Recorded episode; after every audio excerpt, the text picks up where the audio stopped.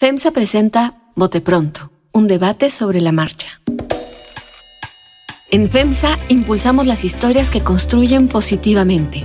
Con más de 130 años, presencia en 13 países y más de 320.000 colaboradores. Nos importa la innovación, el talento y la sostenibilidad.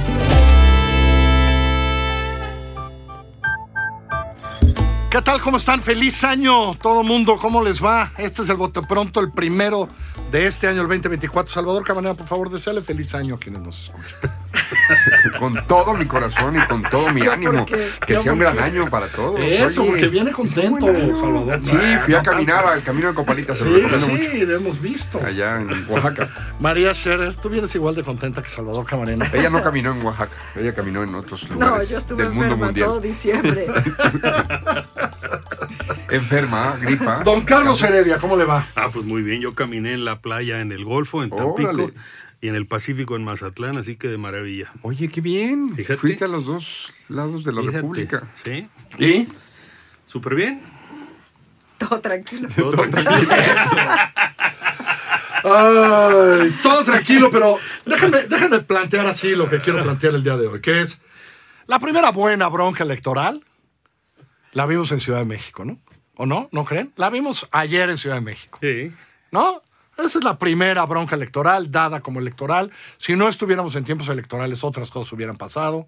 Este, quién sabe ahí los qué, ¿Qué fueron tres, cuatro votitos los que se quedaron cortos. Eso se hubiera negociado de otra manera. Eh, pero lo que quiero preguntar es qué significa de verdad, o nada, o no, o no pasa nada, María, porque no se haya ratificado a quien quería Morena, a quien quería Claudia Sheinbaum, a quien quería Martí Batres, a quien quería el presidente. ¿Impacta, aunque sea un buen momento electoral, porque todo el mundo lo hizo súper político, ¿impacta o nada? ¿O eso va a pasar?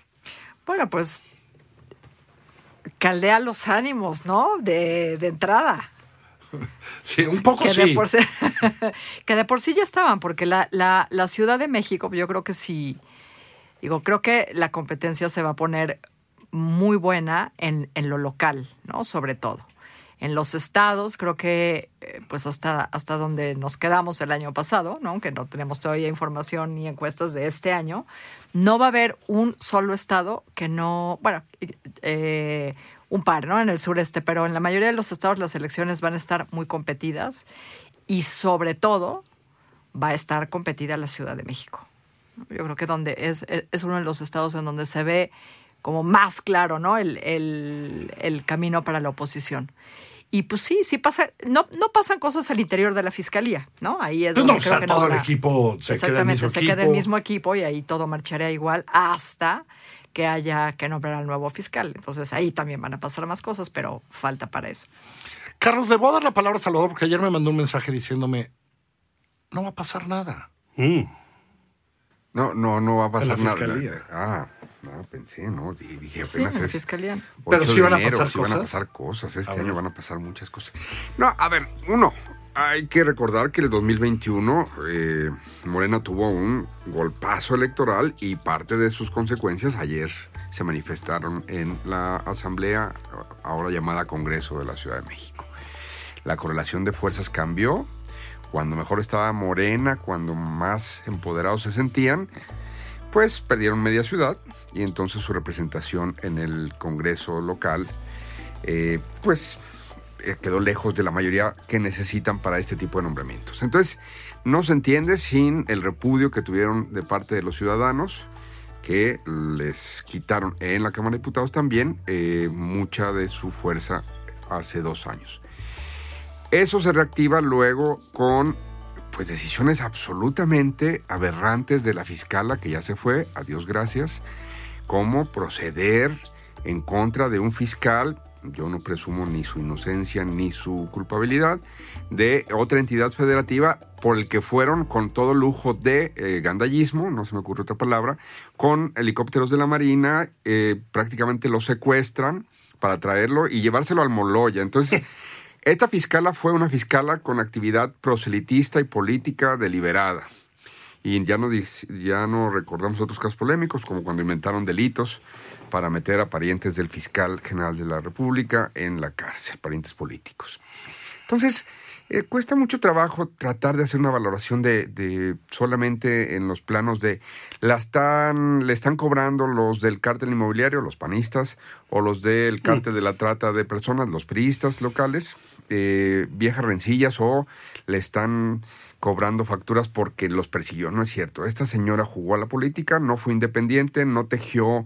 Bueno, también habría que decir, ¿alguien ha visto que haya cambiado el trato a la ciudadanía en, las, en los ministerios públicos cuando la gente llega a denunciar un delito? Bueno, pues fueron cuatro años de más de lo mismo, como otros fiscales y otras fiscales hemos o procuradores hemos visto en la ciudad, y que se inmiscuyó en términos proselitistas. Tanto es así que hoy, al dar su último informe, ya anuncia que se va a las calles a defender no sé qué cosas. Es decir, que va a seguir haciendo política como no ha dejado de hacer en los últimos años. Creo que en ese marco, pues ayer ya no iba a pasar nada porque era muy difícil que incluso al PRI, que luego se da a querer por los morenistas, los convenciera de que ratificara una persona que iba a ir por ellos de cualquier manera. Carlos Heredia, ahora sí. ¿Impactos reales? Bueno, yo, digamos, en mi en mi checklist puse ahí, bueno, Claudia Sheinbaum hizo campaña por Omar García Harfuch, hizo campaña por ratificar a Ernestina Godoy, y en las dos resulta que no obtuvo el resultado deseado. Concuerdo con Por diferentes razones, ¿no? Eh, claro, por diferentes razones. Pero, digamos, en las dos eh, no obtuvo el resultado deseado. Ahora vamos a las diferentes razones. Eh, lo que a mí me llama la atención es que una de las razones, por lo menos, y ya veremos qué tanto peso tiene, es que no está tan romántica la cosa adentro de Morena, eh, ni a nivel nacional ni en la Ciudad de México. Y en un ambiente político en donde la tendencia es decir, aquí toda la política se hace dentro de Morena, pues entonces vemos lo que vemos. Es decir, yo no pude evitar recordarme en el momento en que termina la votación en el Congreso de la Ciudad de México, no pude eh, evitar acordarme de la llamada de Martí Batres. Correcto. En donde eh, Martí Batres dice, y, no es inteligencia artificial, es que Claudia, la jefa, pues no conoce tan bien la ciudad y no tiene toda la información. Y, y resulta que la candidata a ser ratificada, eh, que impulsó la candidata presidencial, la del bastón de mando, no es ratificada. ¿Faltó operación política dentro de Morena a nivel nacional en Ciudad de México? Bueno, pues ahí está la pregunta.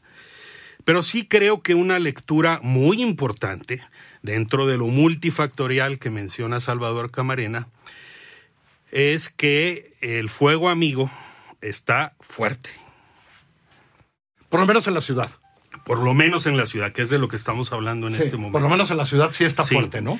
Sí, y una ¿Con futuro o son presiones? Porque pues ellos deberían pensar que Claudia Sheinbaum va a ser la presidenta de México, ¿no? No. Bueno, que a lo mejor va a ser la presidenta. no. Tú? A lo mejor. a, lo mejor a lo mejor le viene conviniendo más que gane el PAN. A Claudia Sheinbaum. ¿Que Clara Brugada? Bueno, las A ver, a ver, a ver, no, no, elabora, la teoría. Bueno, pues después de lo que dicen eh, Carlos y Salvador, o sea, imagínate ese grupo empoderado, ¿no? Ese grupo que le ha puesto varias piedras a Claudia, a Claudia Sheinbaum, empoderado y con los recursos y el poder que te da gobernar la ciudad. Hasta donde sabemos, por lo que han contado sobre todo Tabuada, ¿no? En, en, muchas entrevistas se llevaba muy bien con Claudia Sheinbaum, la relación se deteriora cuando los alcaldes en el 21, cuando todos los alcaldes de oposición pues hacen esta especie de, de, grupo, ¿no? De contrapeso en la ciudad. En tu entrevista lo cuenta. Ajá, pero antes de, pero antes de eso, eh, Tabuada ha dicho que él tenía una muy buena relación con, con Claudia Sheinbaum. Entonces no, no es difícil imaginar que un escenario en el que él es eh, jefe de gobierno y Claudia Sheinbaum presidente, pues sostendrán una relación funcional, exacto. Hablando de las rispideces, cuando se presenta la precandidatura de, bueno, la aspiración a la candidatura local de Omar García Harfush, a Ernestina la acusaron de desobedecer la línea, es decir, a Claudia Sheinbaum, y de apoyar ah, directamente a Clara. Ahora lo recuerdo, haciendo política. Ah, para Entonces, confirmar. y por otro lado, eh, el fin de año marcó pues una tendencia bien interesante, no necesariamente creo que para bien, de el empoderamiento de Martí Batres. Que tú por ahí ya habías señalado como pues este, él quiere como no asumir que es interino o sustituto.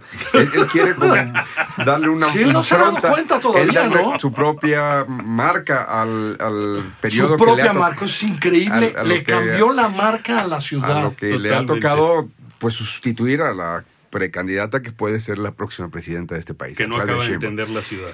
Pero creo que en esas pugnas que, que están, hay que estar muy atentos a lo que viene, es precisamente sacrificando a alguien como Ernestina, eh, sacrificable además, insisto, porque pues, su resumen era bastante cuestionable, ahora hay que poner candidatos en la mesa, o candidatas.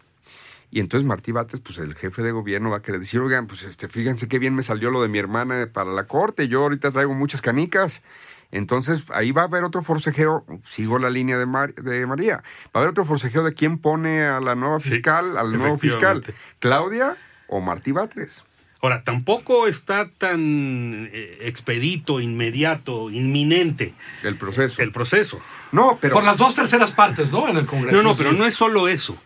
El pro- eh, o sea, para la designación de una nueva fiscal o nuevo fiscal, el proceso regresa al Consejo Judicial Ciudadano. Sí, sí, sí. Y que no, que no agota el proceso en dos semanas. No. O sea, lo salvo que... que, se lo manden. ya. Bueno, Sí, sí, sí, sí, digamos- ellos dijeron que viva Ernestina. Sí, de verdad, Carlos Heredia. No, no, mira, a ver, no lo agota en dos semanas porque yo no veo, no veo conciliación, consenso, eh, digamos, a menos que el que decide, cuando hay que decidir lo que hay que decidir, pues diga ya, es este y ya. Marcelo. Pero, pero, pero no, yo, yo lo que quiero insistir es que lo que transpira esto que ha ocurrido es que las rispideces, como tú les llamas, están a la orden del día y, y vamos a ver. Y Digo, si ya, no, suscríbanse a la jornada, amigas, amigos, les conviene. Sí, porque ahí se cuentan de rispideces ahí se cuentan. todos los días. con detalles, y. Y sale la secretaria de gobernación todos los días. Todo- Pero no para bien, no como No, ella pero quisiera no como salir. ella rayada. quisiera salir. No, no como ella quisiera decir la salir. tigresa rayas. Este, no exactamente. Y es la secretaria de Y gobernación. es la secretaria de gobernación. Así que esas rispideces sí son. Me, me interesa esto que. Lo de María, la verdad, debo decirlo, me interesó. A lo mejor Claudia dijo, ah, ¿en serio van a jugar así? ¿No? Si va a haber A ver, fuego, ¿de que no sea. Ahora, la verdad es que si Claudia se, se enoja, ella sí necesita una llamada para ver al presidente mañana. ¿eh? Ah, fíjate. Martino, ¿eh? Ah, Es decir, para que venga la orden que más importa. sí. Yo tengo la impresión que el presidente en esta dice, arréglense, y- pero ya no hagan más lío y tal. Pero si no se arreglan, una llamada de Claudia, ¿eh? Con el que manda para que le hable al señor que cree que manda en la Ciudad de México. ¿no? que cree diga, que manda en la Va a Ciudad ser de así. México. Y que ¿no? ya impuso su marca. Sí. Sí, ¿no? Pues sí, pero a ver, pero ya tiene ese señor una ministra, ¿eh? Oye, Carlos, pues yo o quiero. sea, el grupo ha venido creciendo, le dieron la vuelta en el Senado, es decir, no, no, pero la ministra es de todos. Del pueblo, Carlos, es de... No, pero Qué bien que lo recuerdas. Permíteme, voy a ser políticamente correcto. La ministra es de ellos, de Morena, de Claudia, del presidente. Pero no es de Luisa, pero no es de. Luisa. Ah, no, no es de Luisa, pero pero Luisa qué? Co- el secretario de el Gobernación. el está El encantado. secretario de Pero Gobernación. mira, Un a ver, eh, eh, ya, ya en tono eh, de ojalá pasara lo que yo quisiera. eh, tú, tú escribiste algo muy importante en, en estos días y es el hecho de que a final de cuentas la autonomía de la fiscalía y su capacidad de cumplir con la responsabilidad de, de perseguir delitos De las fiscalías. de las fiscalías, exactamente, de la- pero también incluida esta. Por supuesto, nada más di las, porque las, las fiscalías. Es algo que se quedó a un cuarto del camino, a un trecho muy corto, muy...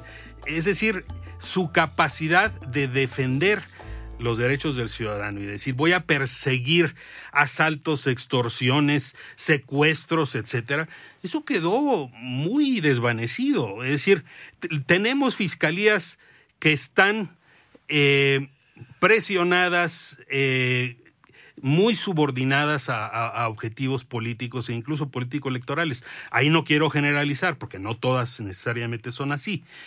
Pero yo Me estoy con lo- trabajo encontrar la excepción, pero... Bueno, es, es que, a ver, Sí, pero, pero Carlos, yo tengo nada más una objeción con eso. Yo creo que hasta esta fiscalía, por ciertas cosas que hizo, entre otras cosas, entregarle parte de su reinado a Omar García Harfuch, en esas cosas que dices, en robos, en tal y cual, medianamente funcionó. El problema de la politización es los ejemplos que daba Salvador, ¿no? Llamada de Alejandro Gertz a la señora, ¿no? Para inventar un No, pero delito. para Claro. inventar un delito, este, ahora vamos a hacer no sé qué, ahora vamos a espiar a no sé quién. Hubo cosas que como han funcionado en otras fiscalías, ¿no? Nuevo León medio funcionó, Querétaro funciona tal. Esos delitos sí. Lo que no ha parado es que cuando se necesita usar la justicia políticamente, Funciona mejor. no Es sabes más cómo funciona. ¿no? Exactamente. Este, en ese Sí, sentido. es una cuestión de jerarquías y prioridades. Exactamente, ¿no? Y ahí funcionan y tienen suficientes como para que esas cosas funcionen. Y eso está perdido en el país, ¿eh? en general.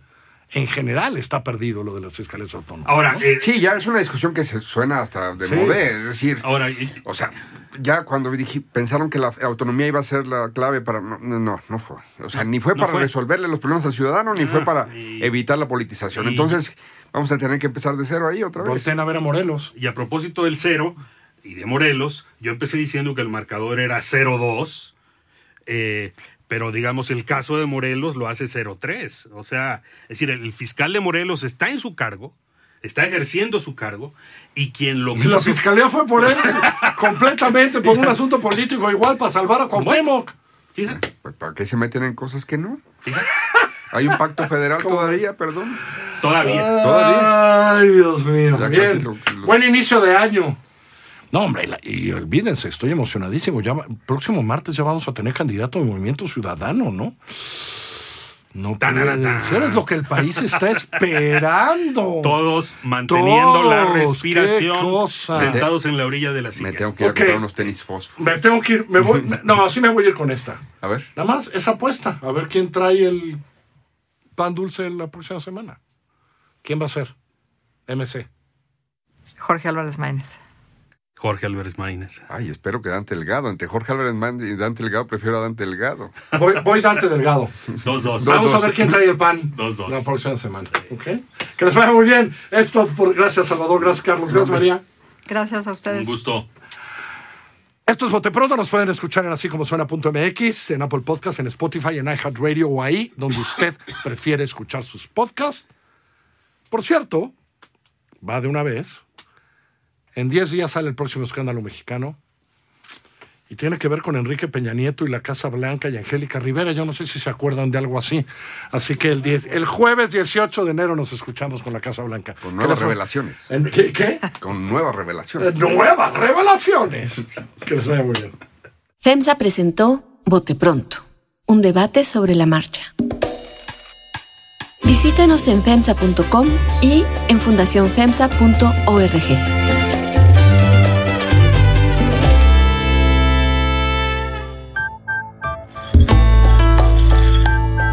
Así como suena y FEMSA presentaron Bote Pronto, un debate sobre la marcha.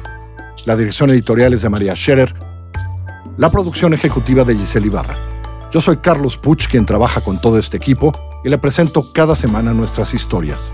Estamos en así como suena.mx, en Google Podcasts, en iTunes, en Spotify, en Deezer, en Amazon Music o allá donde usted escuche sus podcasts.